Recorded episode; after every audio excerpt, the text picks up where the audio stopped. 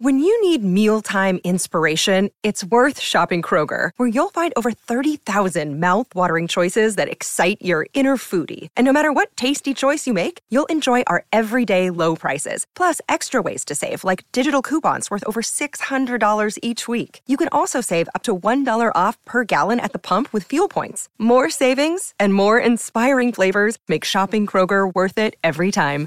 Kroger, fresh for everyone. Fuel restrictions apply. Hello and welcome to the Transfer Window, the podcast that brings you the news before it becomes news, as well as insight and analysis into all the subjects you're talking about and debating in football.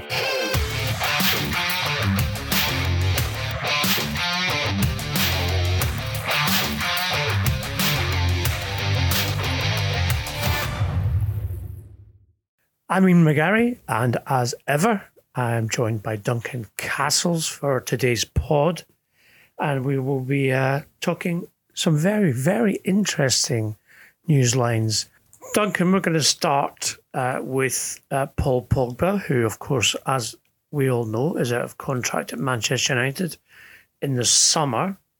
Um, his desire has always been to go to Real Madrid, um, and that has not certainly progressed any. Um, there have been some conversations, but no offers.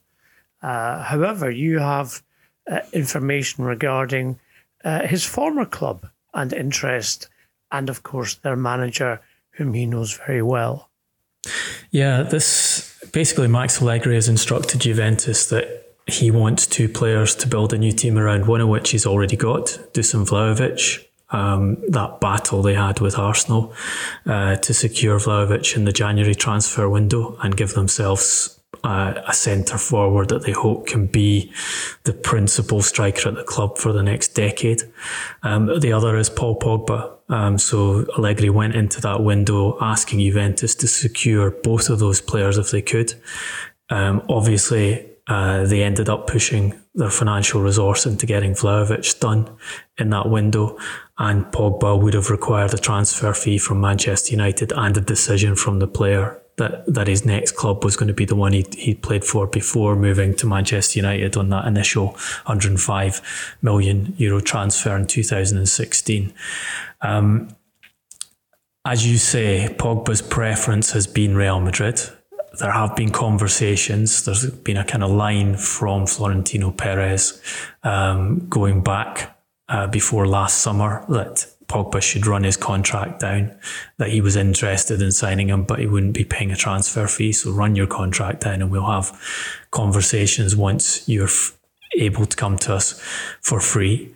Um, knowing that Pogba's preference was to go to the club, there are very few other potential suitors. Paris Saint Germain is another obvious candidate. He wants a massive salary um, and he wants to go to a club where he can win titles, having spent now in his sixth season at Manchester United um, and having just a League Cup and a um, Europa League to show for that period there. The Allegri interest is fascinating because I think it's fair to argue that Pogba's best two club seasons of his career came under Allegri at Juventus, um, who took over halfway through that period in which Pogba spent in Italy.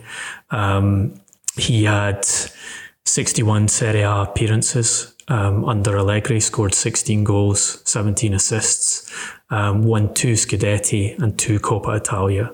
And compare that to his now almost six seasons at Manchester United, 144 Premier League appearances, 29 goals, and 40 assists, and the, the number of appearances declining as as the years go on. Um, Allegri had a very good relationship with Pogba when they when they worked together. Um, I think we've told the story on the podcast before about how Allegri would play basketball with Pogba at the training ground and, and joke around with him, um, and found a way to get the best we've seen out of him in club football. Um, Pogba and Raiola have managed the situation at Manchester United into one where they should be able to secure the maximum financial package and it's now in their control as to what they do.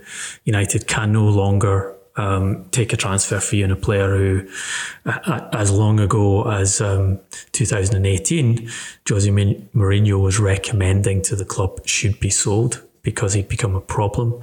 Um, and there'd been a mistake had been made in signing him, part of which was down to Mourinho himself, and that the club should cash in while they could and uh, and place that money elsewhere.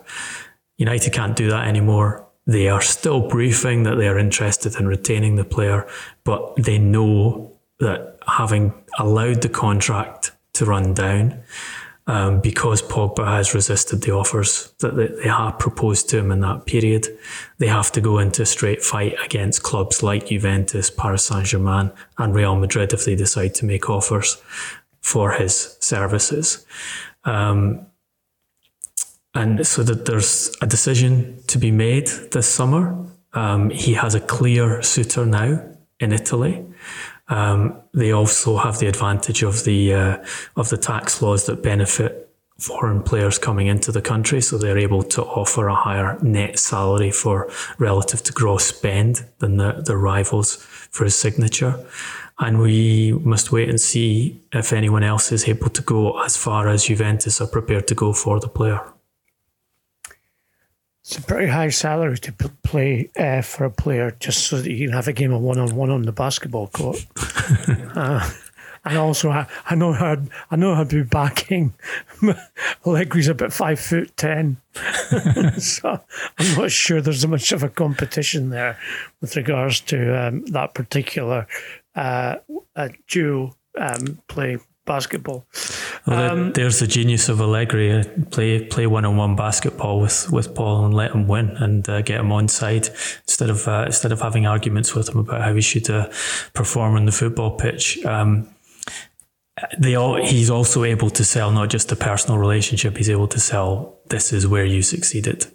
Um, come back to a team who's invested in players like Vlahovic. We're rebuilding. You will win Serie A trophies again here.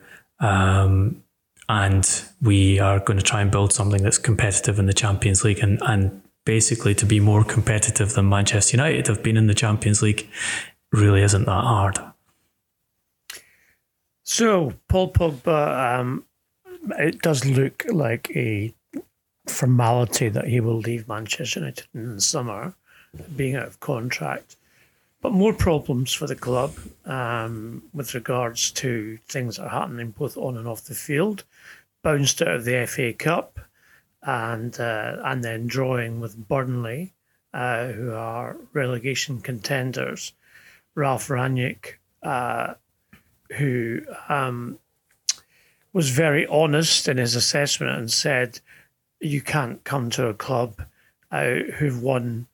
Almost nothing in 10 years and then turn it around in two months uh, or even six months.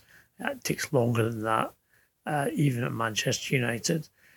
Um, Rangnick, I'm told uh, by sources very close to the Manchester United dressing room, is frustrating many of his players with decisions that he's make he's made, uh, both uh, in team structure, tactics, formation, but also his treatment uh, and decision making. Although, of course, it would have been taken in conjunction with other people uh, of Mason Greenwood, given uh, his uh, problems off the field. But football players, being instinctively selfish, would rather simply ignore things like that because Greenwood is a, a very, very talented player, and they know that uh, not having him available uh, disadvantages them as a team with regards to uh, winning football matches. Uh, we said on the podcast, Duncan, some time ago, that even though Rangnick turned up at Old Trafford believing he could persuade the club uh, and perform at a level high enough to be offered a job full time, that instead that's definitely not the case, and that the uh, search for a new head coach had already started. Um, how how do you solve a problem like that when players A are already uh, looking at the coach as a lame duck, um, with still uh, what four months of the season left, and now they're out of the FA Cup, so their only target is to get into Europe, and that would be Champions League. Um, but at the same time, um, will they play for a coach that they know is not going to be there next season? Because we we all know that, that that's the kind of thing that really doesn't work in football when players know that the guy they're playing uh, under is not going to be there. Uh, you think about uh, coaches who've announced their retirement before the end of the season, and uh, if he's well liked, then yes, the players will play for him. But if it's if it's that's indifference, then they just the performance levels just slip and slip.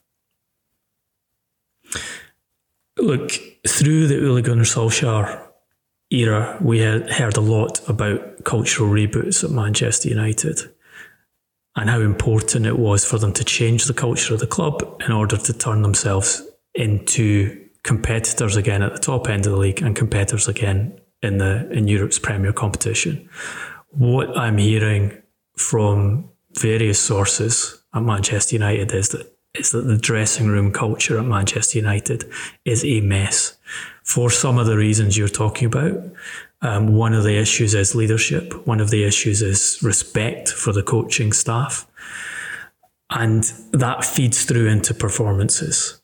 Um, we've seen Rangnick's inability to turn things around. We talked uh, some time ago now about mistakes he made early on in, in his process, the, the tactical system he used, uh, his choice of assistant coaches brought in from the MLS who were described to me by by players working under them that they're they're not bad coaches. It's not that they're not trying hard, but ultimately they're MLS level. They're an improvement on Solskjaer, but they're not to the standard required at a club that wants to be one of the top clubs in European football. There have been organisational issues um, which have, have, failed to impress players. Um, you have a dressing room that's split. You have senior players um, upset with the attitude and performance levels and the ability of younger players to follow instruction. You've seen that Cristiano Ronaldo a long interview where he, he emphasised how players needed to change their attitude and application if Manchester United were to be successful again. I think that's very revealing and, and important about what's going on at United now. And as you say, they have now got themselves in a position where they have a, an interim manager who they need to get them in, back into the Champions League for next season, but who the players are not performing for. The performance levels have not changed in any radical fashion since he came in. And the players now know that he's not going to stay there, so they wait to, to see who the, the next manager is. Um, they have to solve that problem of of recruiting the, the next man and they have to make changes to the, the, the squad without knowing who the next man is going to be. And you know, you you have, for example, Mauricio Pochettino pushing very hard for the job, um, wanting to get out of Paris Saint Germain, trying to get that job uh, when Solskjaer was sacked and Paris Saint Germain not allowing him to leave, and trying again um, to get it at present, knowing that United have wanted to hire him in the past.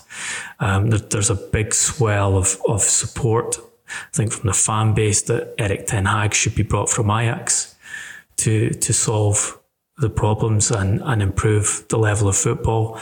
But I think everywhere you look at Manchester United at the moment, there are issues, big issues for them to solve. And, and and you see repetition of the problems they've had for multiple years in, in the performances and in the games. In the match against Burnley, we see Harry Maguire losing contact with Wout Weghorst, um, then being beaten with him one on one, not having the recovery pace to stop Jay Rodriguez scoring an equaliser. And look at look at that goal carefully. What do you see? Luke Shaw playing everyone on side for no reason. Um, and then uh, halting his recovery run so he doesn't get back in time to stop Rodriguez's shot. How many times have we seen this issue at Manchester United over the, the season since Maguire was brought in uh, as the most expensive defender by transfer fee in the history of the game. Um, Rangnick can't solve that. Those are players who will never be part of a a winning, a top level winning Manchester United starting lineup. It's clear, and and United are going to have to take big hits on um, on their their their salaries and their transfer fees in order to change it. But they, they have so many many elements to put in place and to solve at present. It, it's um, I do not envy Ralph Rangnick or, or any of the, the staff at Manchester United their jobs at present. I was going to say, Duncan, I, I, I, looking at it and looking at the club's performance level since uh, Sir Alex Ferguson retired, obviously they had relative success under Jose Mourinho with the Europa League a League Cup and a second place finish. Um, but who would take the job? I mean, it's an it's an absolute shambles. Well, Mauricio and, Pochettino would take the job in a flash. We know that. So? Yes, yeah. It, de- he is desperate. He, he is desperate to get City? this job. He's desperate to get back to English football. He's yeah, pushing. Wait for Manchester City though. I think if he had the opportunity to wait for Manchester City, then um, and both jobs were coming up at the same time, then sure, he'd prefer the, the Manchester City job. The, the, question is, would he be given the Manchester City job? And, the, and and the bigger question for Manchester United is, is he the right person to give the Manchester United job, given given his failures at Paris Saint Germain? Um, you know the players at Paris Saint Germain like him as an individual, but they don't rate him as a coach. Uh, and he hasn't enjoyed his time over there. Um, he's going to win the French league, but you, you should be winning the, the, the French league as, as PSG coach. The, the question is, can you take that supremely well furnished squad and, and and turn them into Champions League winners. And the noises coming from people very close to Pochettino are the kind of things we talked about when he went there and when they had Lionel Messi. It's the difficulties of of combining all those superstars into one team and the difficult of handling the superstars when when they have greater status than than you do. Um, so if you want to, you want to hire Pochettino, that's fine. You do it on what he did in his earlier career and, and his earlier period at Tottenham. But if you look at the the, the latter stages of his career from the, that run into getting sacked at Tottenham until and then what he's done at Paris Saint Germain, I don't think he's an obvious candidate to to solve the, the scale of problems Manchester United have. But what's clear is he wants that job. Well, that's my point. Who is who is the, the, candidate? Who is the coach who can come in and turn turn that ship around and put get going in the right direction again? Because it, it seems to be a very fruitless uh, challenge at the moment because of so many problems that are there. Yeah, and and I agree. And there's a limited supply of of of elite coaches um, in the European market at the moment, and and that's the quandary United are in. They've they've built themselves into this state of disrepair, which is unacceptable to the supporters and which is clearly dysfunctional. They have to solve it. Uh, and the, the question you ask is do they have the personnel in charge? Um, now that Ed Woodward's left, now you have a new chief executive in place do they have the experience to be able to make the best selection from the coaches available or to go and persuade someone um, who's at another club uh, who they think are better than coaches who would be offering themselves for the position to come there and, and turn things around? Well, they must be cursing the fact that when they employed David Moyes, um, albeit he was treated badly, uh, they missed out on Carlo Ancelotti, who I think is probably one of the only coaches currently um, who would be able to uh, do what seems like an impossible job um, at Manchester United, and of course he's at Real Madrid now again for the second time. So that's not going to happen.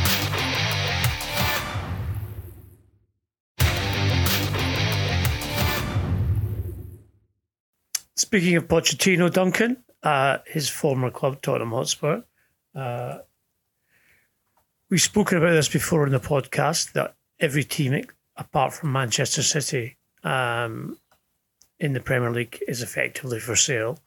Um, if the right offer comes in, maybe Newcastle United don't come into that category anymore, having been sold. And yeah, you, you, have information regarding um, uh, interest in buying Spurs. Yeah, this this comes from uh, Los Angeles, United States, a, Nasdaq listed um, what's called a special purpose acquisition company, a SPAC, called LAMF Global Ventures. Um, they floated on the Nasdaq stock market in November um, raised over $250 million in their initial public offering. And uh, it was an offering that was oversubscribed. They're very confident they can raise substantial sums on top of that. Interesting group of people behind them, including the chairman, Jeffrey Soros, who is the, the nephew of billionaire investor George Soros. Um, also um, using as a special advisor um, on football, Keith Harris, um, who uh, has been involved, I think, in more takeovers of English football clubs uh, than anyone else uh, in the in the financial world uh, in terms of brokering those deals. They want, I'm told, to buy a, an elite European football club. Their preference is to buy into the Premier League, um, ideally a what one of the big six clubs. Um, my understanding is that the, the principal target has always been Tottenham Hotspur because it's known that that Daniel Levy and Joe Lewis have built it up into a way that it, it's ripe to be sold by the, the over billion pound investment in the training ground and the stadium, uh, London location. The achieving Champions League status, although that's now gone and, and getting close to, to winning the Premier League title. Um, Keith Harris, I'm told, approached Daniel Levy um, recently and uh, presented LAMF's interest in the club to Tottenham's chairman. Uh, my understanding is that he pitched the, the valuation that LAMF would place on Tottenham at £3 billion in the hope that uh, Levy would be interested in selling at that price or selling a percentage of their shares at that price. Um, instead, I'm told Levy rebuffed them. Um, guidance from A club sources that uh, he cut the conversation short and didn't even engage on the price, didn't want to get involved in bargaining over a number. And um, I'm told that that was nothing to do with the, the figure, the valuation that was being placed on the club. It wasn't an issue that uh, that Levy felt LAMF were undervaluing Tottenham at three billion pounds, but because of their status as a SPAC and therefore the need um, for Tottenham to go public, should a transaction occur with LAMF, the the the, the structure of these deals and the rules associated with SPACs is such that when they buy an asset like Tottenham or football club, that would then be listed on the stock market. And um, as it was explained to me, Tottenham deliberately came off the stock market in order, in order to raise money um, to overhaul their stadium and overhaul their training ground and, and rebuild the, the, the, stadium from scratch. And it's in their interest to stay off the market. Now, independent industry experts who, who have asked about this say the same thing. They, they don't think a SPAC purchase of Tottenham is the most efficient way to go about it, either from a financial perspective or um, in the interest of the football club. So it didn't surprise them that uh, that Levy refused to engage. The question is what happens next with that that um, pool of money that LAMF have gathered together and, and they believe they can add to. There is a time limit um, in terms of when they have to make an acquisition. Uh, they have to buy something by a certain point in time, otherwise, the money has to be returned to their investors. They're looking at other football clubs, um, looking in the Premier League, although it's difficult to see another Big Six club that it's possible for them to buy. Um, there are alternative options such as Everton, um, which clearly are not as attractive as Tottenham, come with a with a large number of problems. And then you can go outside uh, English football and look at clubs like Milan, which also come with significant complications. But uh, interesting that there's this pool of money and interest from America to buy another major club in England and um, and, and a marketplace being kind of excavated at the moment to see if a deal can be done. I think I might give their number to uh, the administrators at Derby County. see if they're interested in buying buying them out.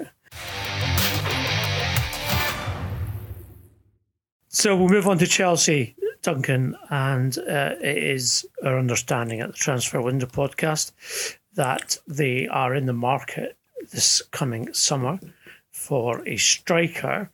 Uh, it is Thomas Tuchel's belief that they are overloaded with attacking midfielders who are not producing the goals which he would expect from the players like Kai Havertz um, and uh, Pulisic. Therefore, uh, Paulo Dybala at Juventus has come into and onto their radar with regards to uh, moving to Stamford Bridge in the summer. He's uh, someone who has interested many European clubs over the last year or so, uh, having expressed some dissatisfaction with uh, his playing time at Juve. Um, he has uh, played in 18 games this season and scored seven goals. Uh, obviously, he is a dynamic and also very forceful player. Uh, Lukaku, uh, who upset Tuchel with his comments that he would have rather stayed at Inter had they offered him a new contract rather than go to Chelsea. Uh, but Lukaku has n- no real backup um, with regards to uh, him being out with an injury. Uh, most recently, uh, Dybala would be a point striker as well. Do you think it's a good fit, Duncan? Look, it's, it's no surprise to me that Chelsea are looking at the option. Um, Dybala's out of contract in the summer. He has been offered around English clubs and European clubs on numerous occasions. There's been this ongoing saga of him uh, getting very close to renewing his contract at Juventus but it never actually happening. He has varied in his status at Juventus, being dropped out of the lineup and then coming back in under various coaches. Um, played it, played two thirds of the the Serie A games as a, as a starter this season and been quite important to them, but they have decided to put their money into Dusan Vlahovic instead. Um, Dybala will be 29 this year.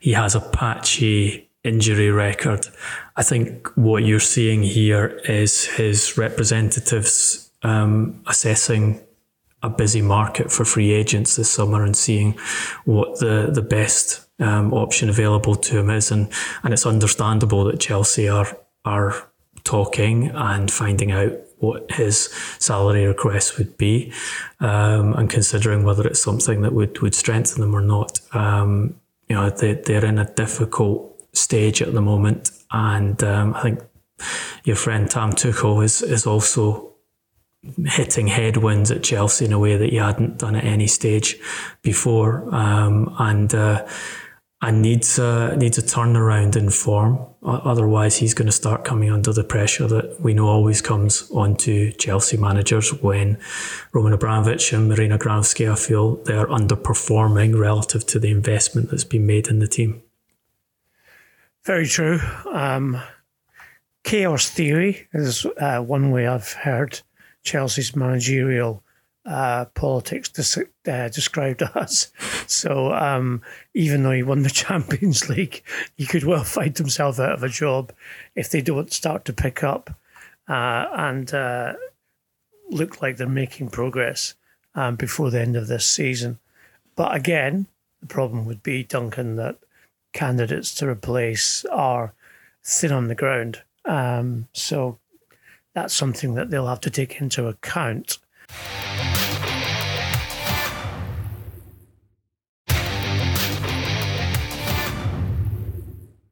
Someone who has got no problems in terms of uh, finding a new job uh, is uh, Dan Ashworth, who uh, is Brighton's technical director. And we flagged up to you on the podcast that Newcastle United had made an offer to him. Uh, and that was some time ago. So, yet again, we brought you that news before anyone else. And uh, it was this week uh, announced that he had resigned his role at Brighton Hove Albion and, and that he um, would be moving to another Premier League club. That club is Newcastle United. But Duncan, apparently, he's become the Alan Titchmarsh of football. yeah, he's placed on extended gardening leave by Brighton and Hove Albion. Um, my understanding is the, the extent of that extended gardening leave is nine months, um, which raises a, an interesting question for both Newcastle United and Brighton and Hove Albion. Because if you're decided that Ashworth is the best pick for that important sports director role, which is what you, um, Amanda Staveley and co have done. Um, and it is a substantial role. We're talking about basically a, an overhaul of, of Newcastle United from bottom up, um, running the gamut of, of training ground, um, including things like the women's team, the first team, obviously, the mandate as uh, as has become clear. Um, uh, or, or now public, an element of public record to it because new signing Bruno Guimaraes talked about it. Something again we reported early on in the in the podcast that they want to be competing for the Premier League and the Champions League in five years' time. So that is an amazing mandate to have as a sports director. It's something that Ashworth has never taken on before. It's a different scale of job to anything he's done before, but he has um I think a, attractive area for them is is his work with the Football Association. Um, they want to focus as much as they can on English talent. Uh, Ashworth has good connections and and uh, and a background there, but do they buy him out of his gardening leave? Because nine months is a long time to wait if you're trying to get yourself to the Champions League final in less than five years' time, and this is your sporting director with that scale of job required for him. Um, or do you pay Brighton Hove Albion or try to pay Brighton and Hove Albion um, the money that's required to compensate him for the remaining time in his contract? That I understand would be less than a million pounds. Um, as we reported uh, when that offer came in, Newcastle have more than doubled his salary it, it doesn't seem like much of an extra investment. I guess the question would be whether um, Tony Bloom, as as owner of Brighton, could hold Ashworth to his contract should Newcastle decide to buy it out at full value, whether legally he's allowed to do that, or whether if the if the, if the, the full value of the contract is offered to him, he has to allow Ashworth to leave. I think it's interesting, Duncan, that um, the transfer recruitment policy in January at Newcastle, as you reported uh, initially, uh, that the new owners were not going to be ostentatious in the way that they spent money in January because they felt that, that would be the wrong thing to do. It would send out the wrong signals. They would get ripped off, etc., etc. And lo and behold, that's exactly what happened. Uh, they were ostentatious. They bought Chris Wood for uh, a ridiculous amount of money for a 30 year old striker from Burnley. Bruno Guimaraes is uh, uh, also a record signing. Uh, so, yeah, look, they need Ashworth in place to organise their summer recruitment. That's for sure.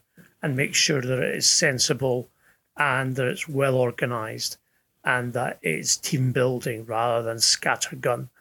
Um, so, yeah, I think you're right to say that uh, Newcastle have to make a decision about um, paying out of uh, the contract uh, of um, Ashworth at Brighton Hove Albion. Um, because Ashworth, of course, res- resigned. He wasn't sacked. Uh, so therefore, he's not due to um, uh, be paid uh, except for his monthly salary on his notice period. So if Newcastle want him to be working for them on the ground, then they will have to pay compensation to Brighton. So that's where the uh, rock and a hard place is with regards to Newcastle and getting uh, Ashworth in in order to do the job that they're looking for him to do uh, ahead of the summer window.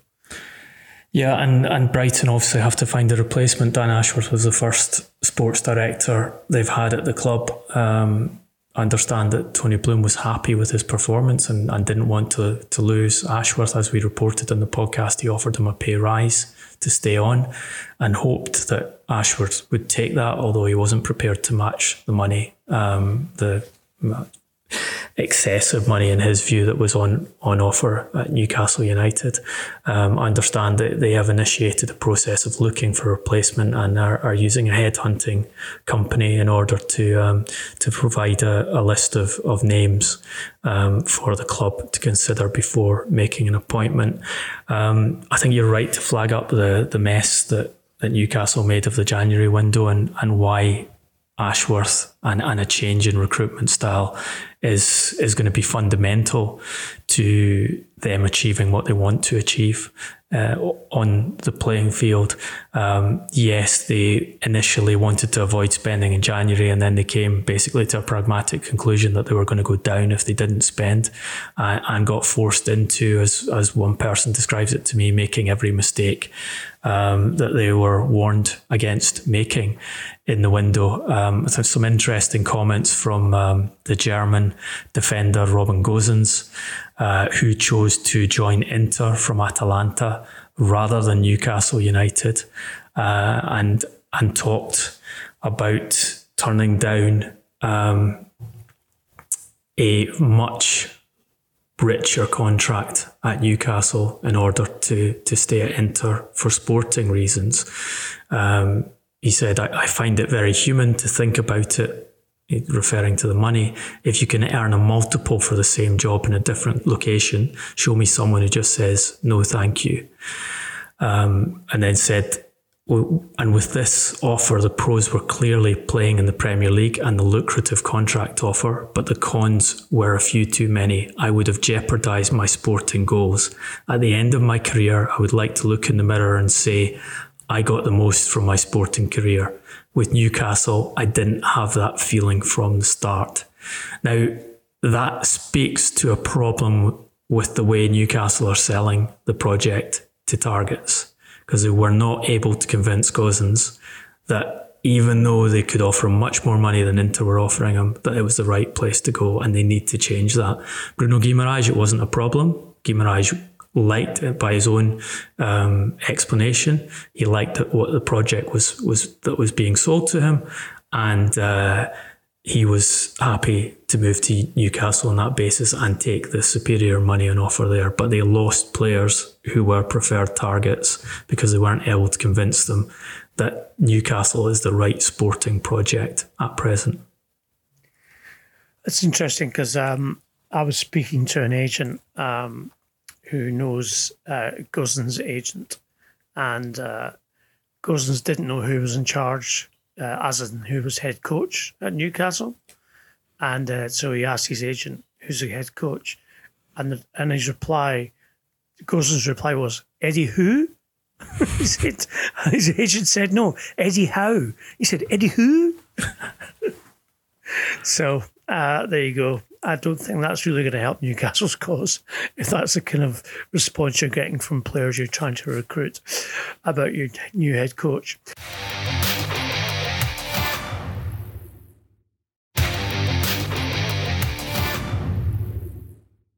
It's time for hero and villain, and uh, we have uh, interesting uh, candidates for you this week. Uh, Duncan, uh, do you want to go first with villain, or shall I go first with hero? I'll, I'll do the the villain, um, who unusually for the podcast is is going to remain unnamed, but let's say he is a a representative of Wayne Rooney, um, who called me out of the blue um, back in January 2017, after I'd written an article for the Sunday Times about Jose Mourinho's plans um, to reconstruct the Manchester United squad. Um, in order to get them to the, top of the European game. It's interesting that back in 2017 we're talking about that and we're, we're talking about it still on this podcast. Um, one of the, the players he was targeting, uh, which I reported in the story, was, was Antoine Griezmann. I think we discussed that pursuit um, in detail on the, on the podcast. Um, why was uh, Wayne Rooney's representative interested in a in a story uh, about Mourinho and Antoine Griezmann? Well, in the sixth paragraph, there was a mention of Rooney um, in which I said, though United have avoided publicly discussing the readiness to move Rooney off their books, there is a recognition within Old Trafford that the captain's status as an automatic starter has been lost to fitness and lifestyle issues. Were Rooney to accept an offer from elsewhere, he has been the subject of hugely lucrative approaches from the Chinese Super League. United would gladly be relieved of the 31 year old's remuneration. Why did the, the guy take offence? He said, I was not, it was not correct of me to talk about Rooney's lifestyle issues, um, as that would have a damaging effect on his client. Um, and my response was to ask him if he'd, if he'd actually read the piece uh, and read what I'd said, and he admitted he hadn't read the piece, and then he had a look at it. And then I said, Look, um, I've got multiple very well placed sources telling me that Rooney's lifestyle is affecting his sporting performance. Um, and I know that that story is correct. And I don't see how you can object to me talking about lifestyle issues in, in one sentence when just a few weeks beforehand, your client was on the front page of The Sun um, in a story about how he'd spent the day drinking in England's team hotel and, and ended up at a, a wedding that was being held there. Um, the headline of the of the Sun's story: Wayne Randy, Wayne Rooney almost punched by wedding guest after drunk England captain was getting handy with his wife. Now, think about all that in the context. bride, was it? it wasn't. Well, according to the story, it wasn't the bride. Um, think about all of that in the context of an extraordinary interview Rooney gave to Jonathan Northcroft of the Sunday Times last weekend. Um, ahead of the launch of a, of a documentary in which he, he tells a lot of stories about his career.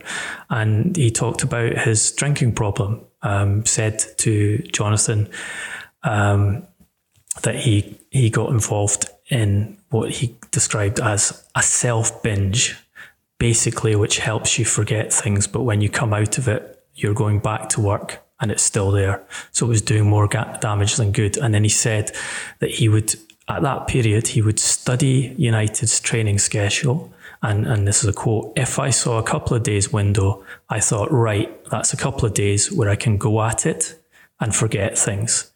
Then he'd dust myself down and use eye drops and get through that week's training. I was in a really bad place.